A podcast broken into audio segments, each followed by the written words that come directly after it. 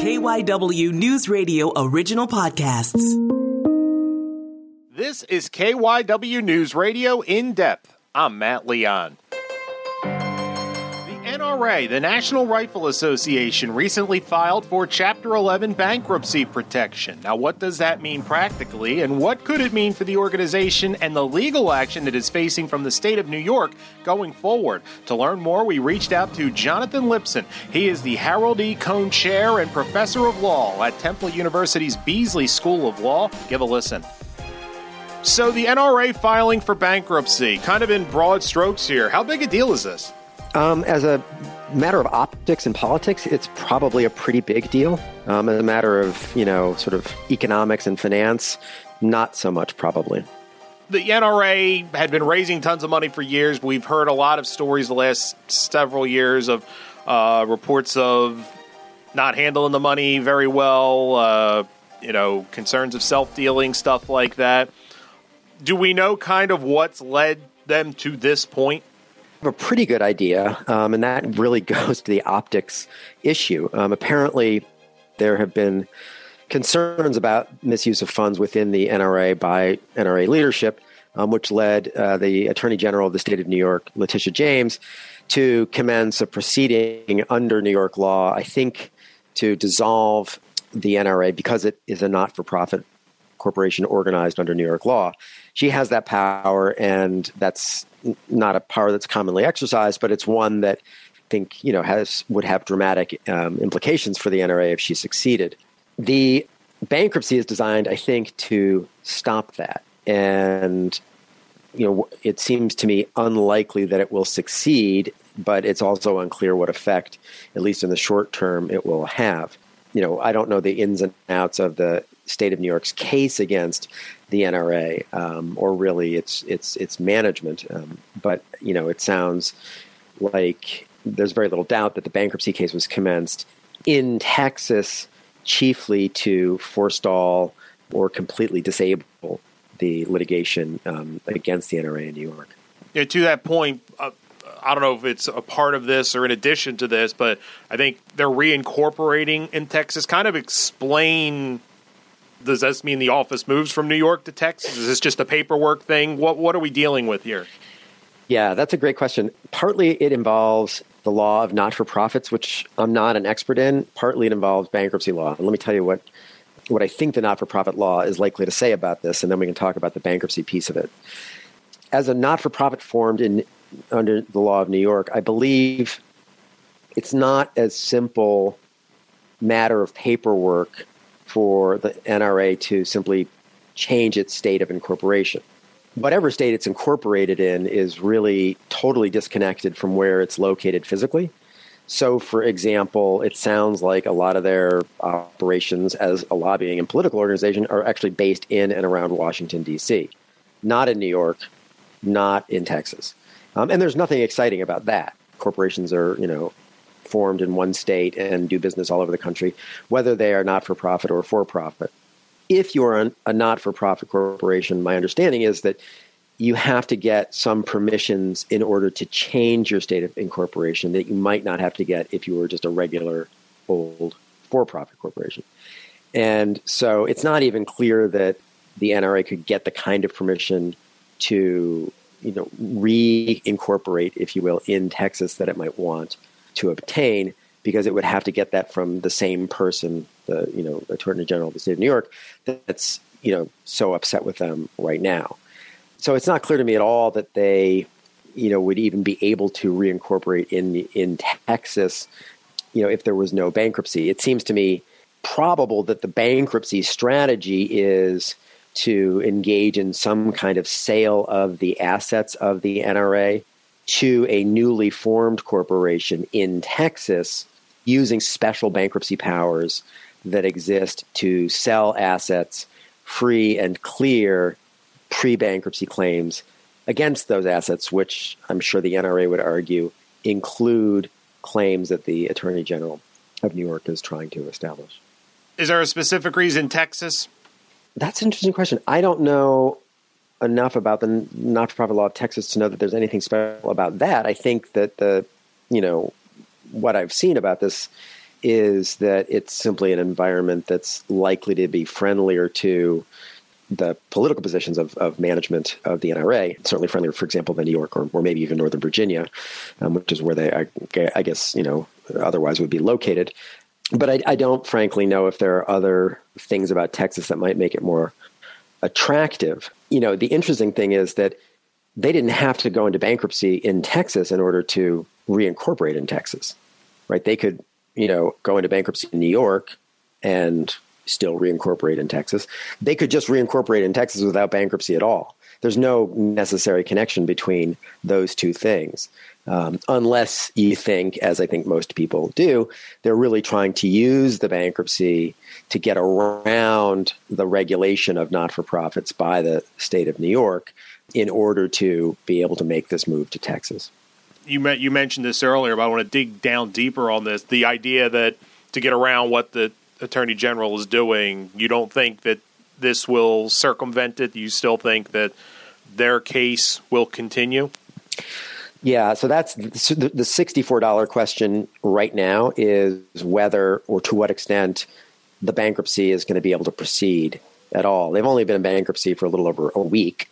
And what I think is most likely to happen very soon is that the Attorney General of New York is going to seek to dismiss the bankruptcy entirely, perhaps less likely to move the venue of the bankruptcy case to New York.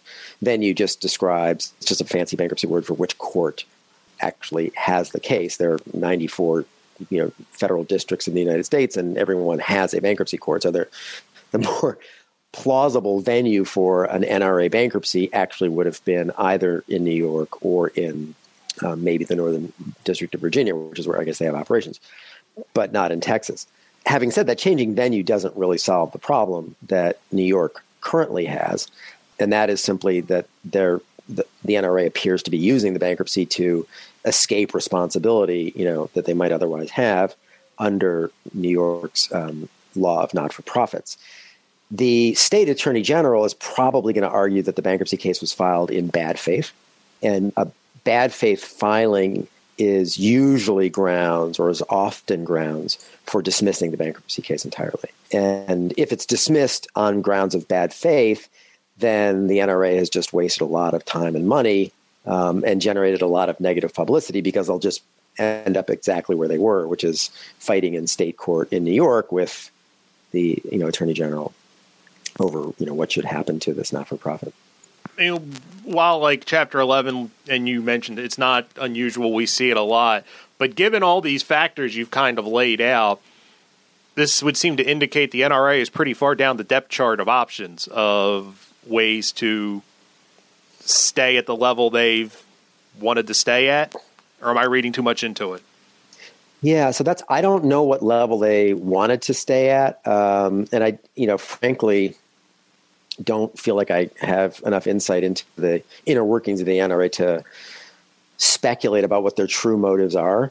Um, but one of the key reasons that you know there will there's likely to be a claim of bad faith is that it does not appear that the NRA was in serious financial trouble. I think there's a there's a common misconception in the United States that you go into bankruptcy if and only if you're in financial trouble. And in fact, that's usually the case, but it's not legally required. So companies can go into bankruptcy, Chapter 11 reorganization, as, the NRA has done, even if they're technically solvent, if they have a good faith reason for believing that they'll need the special kind of relief from the special kind of powers that bankruptcy courts have. And so, you know, for example, uh, you know, the Purdue Pharma bankruptcy is is a very notorious case in New York right now you know, there's a pretty good argument that they were not insolvent when they went into bankruptcy, even though everybody knew that they were getting sued, you know, in thousands of lawsuits for, you know, opioid related liability. Nobody really thought that the filing was in bad faith, though, because everybody knew that if they lost those suits, they'd have liability to like lots and lots and lots and lots of people, thousands of people, hundreds of thousands of people. It does not appear to be the case that the NRA is being sued in any similar way by anybody other than Letitia James. And so, one of the key things that bankruptcy courts look for isn't so much solvency, but how many people are litigating with you and what the sort of realistic financial implications of that litigation would be. And so, in the classic cases, um, you know, if if a company goes into bankruptcy and says, like, look, we're just doing this because we've got one fight with one guy, and we want to get out of that fight, and bankruptcy is going to get us out of that fight. Bankruptcy judges look at that and they say, mm, I don't think so. This is not the right place for you to be. You need to be back in that other court and having that other fight. Bankruptcy solves what you know we you know fancy academics like to call a problem of collective action. When you have lots of creditors chasing after the same debtor, and you know there's a pretty good chance the debtor doesn't have enough to pay everybody off in full. And so that's the problem that bankruptcy is designed to solve. Doesn't sound like that's the problem that the NRA has, right? The NRA has a problem with the Attorney General of New York, and you know we don't know enough about their finances to know whether they're in financial distress or not. The news report suggests that they're actually not, notwithstanding whatever you know kind of inner use of funds, you know, was you know inappropriate or appropriate or what have you, you know, as alleged by the the New York Attorney General.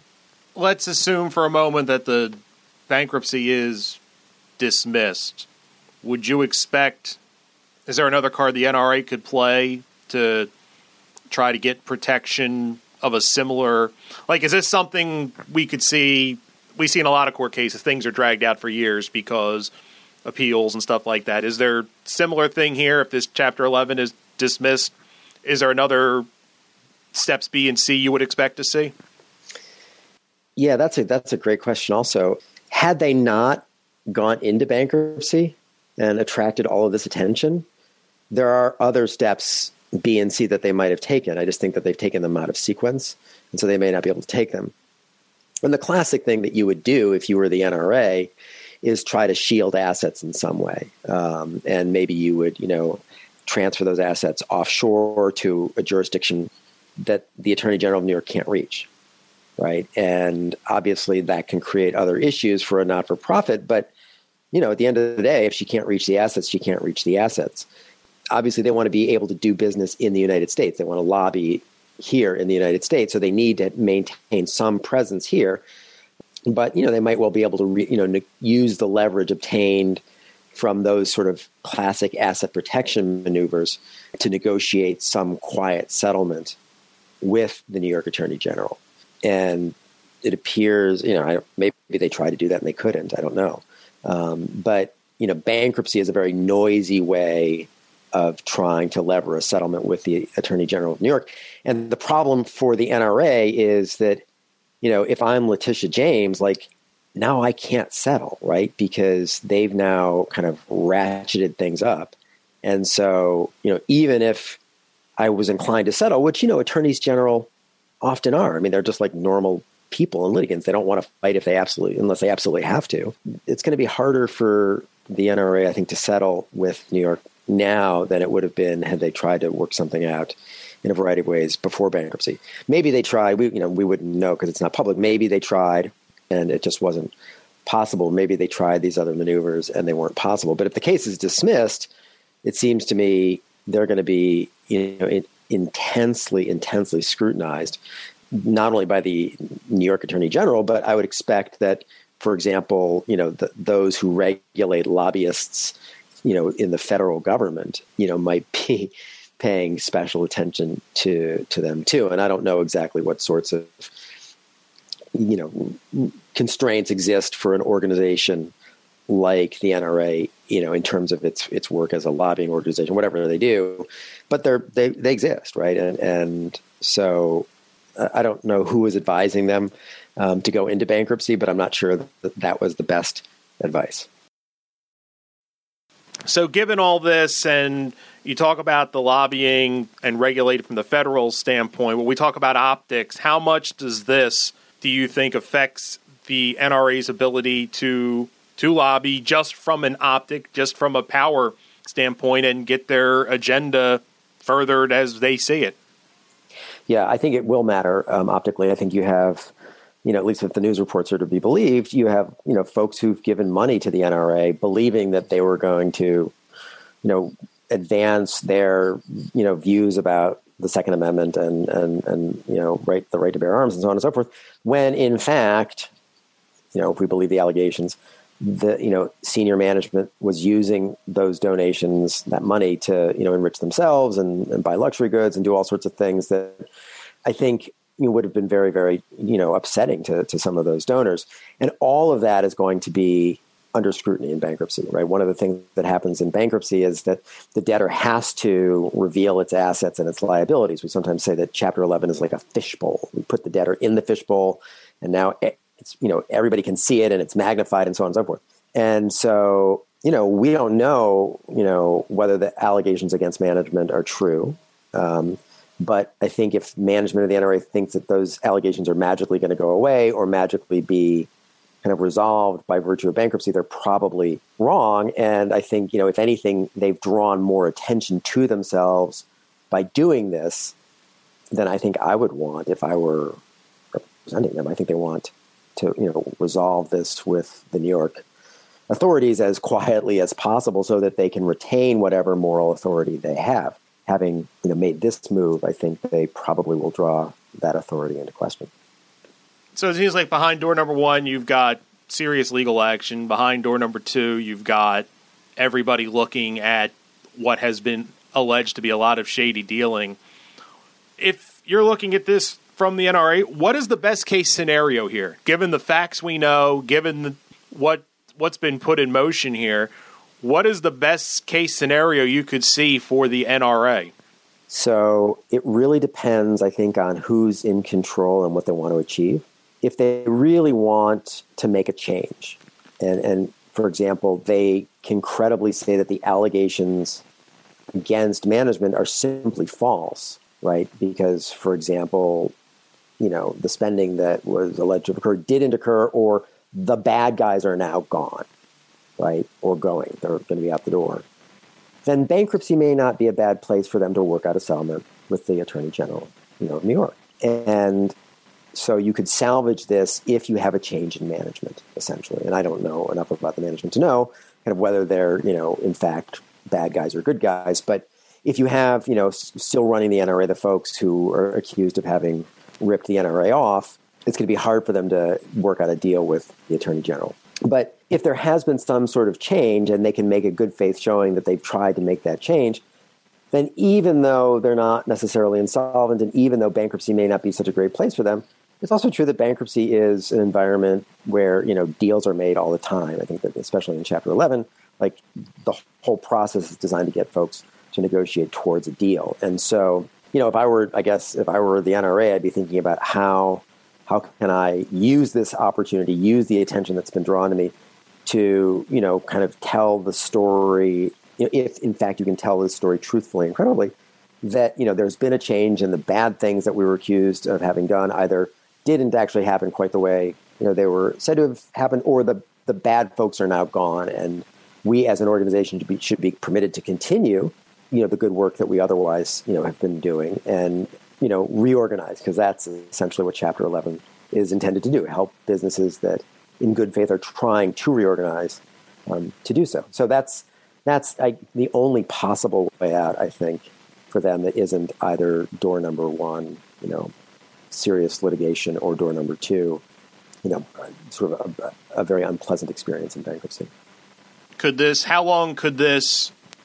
Even if how long could this drag out? Just the is this something that could go into months and, and even years, or is this something that there is a relatively uh, stable timeline on uh, that a bankruptcy court would put on it? I think bankruptcy generally, is, Chapter 11 cases don't take terribly, terribly long. Um, you know, a really kind of complicated case like Purdue Pharma, um, you know, the Boy Scouts case, these sort of notorious cases, um, Weinstein, these you know really notorious cases, you know, have dragged on for you know year, year, two and a half, a year, year and a half, two years.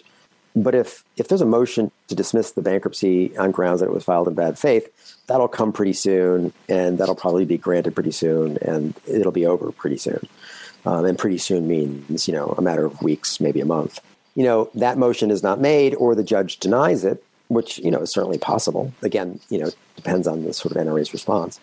If if if the case is permitted to go forward, you know, I would expect them to propose a plan of reorganization sometime in, you know, the next 120 days or so, the next, you know, you know, four to six months. And, you know, then creditors will vote on it and all that can happen pretty quickly. So, you know, they could easily be in and out of bankruptcy within a year, assuming that they can get folks to agree on what they're trying to do. But you can't succeed in Chapter 11 without getting your creditors to agree. And as far as I can tell, the only serious creditor that they have is the New York Attorney General.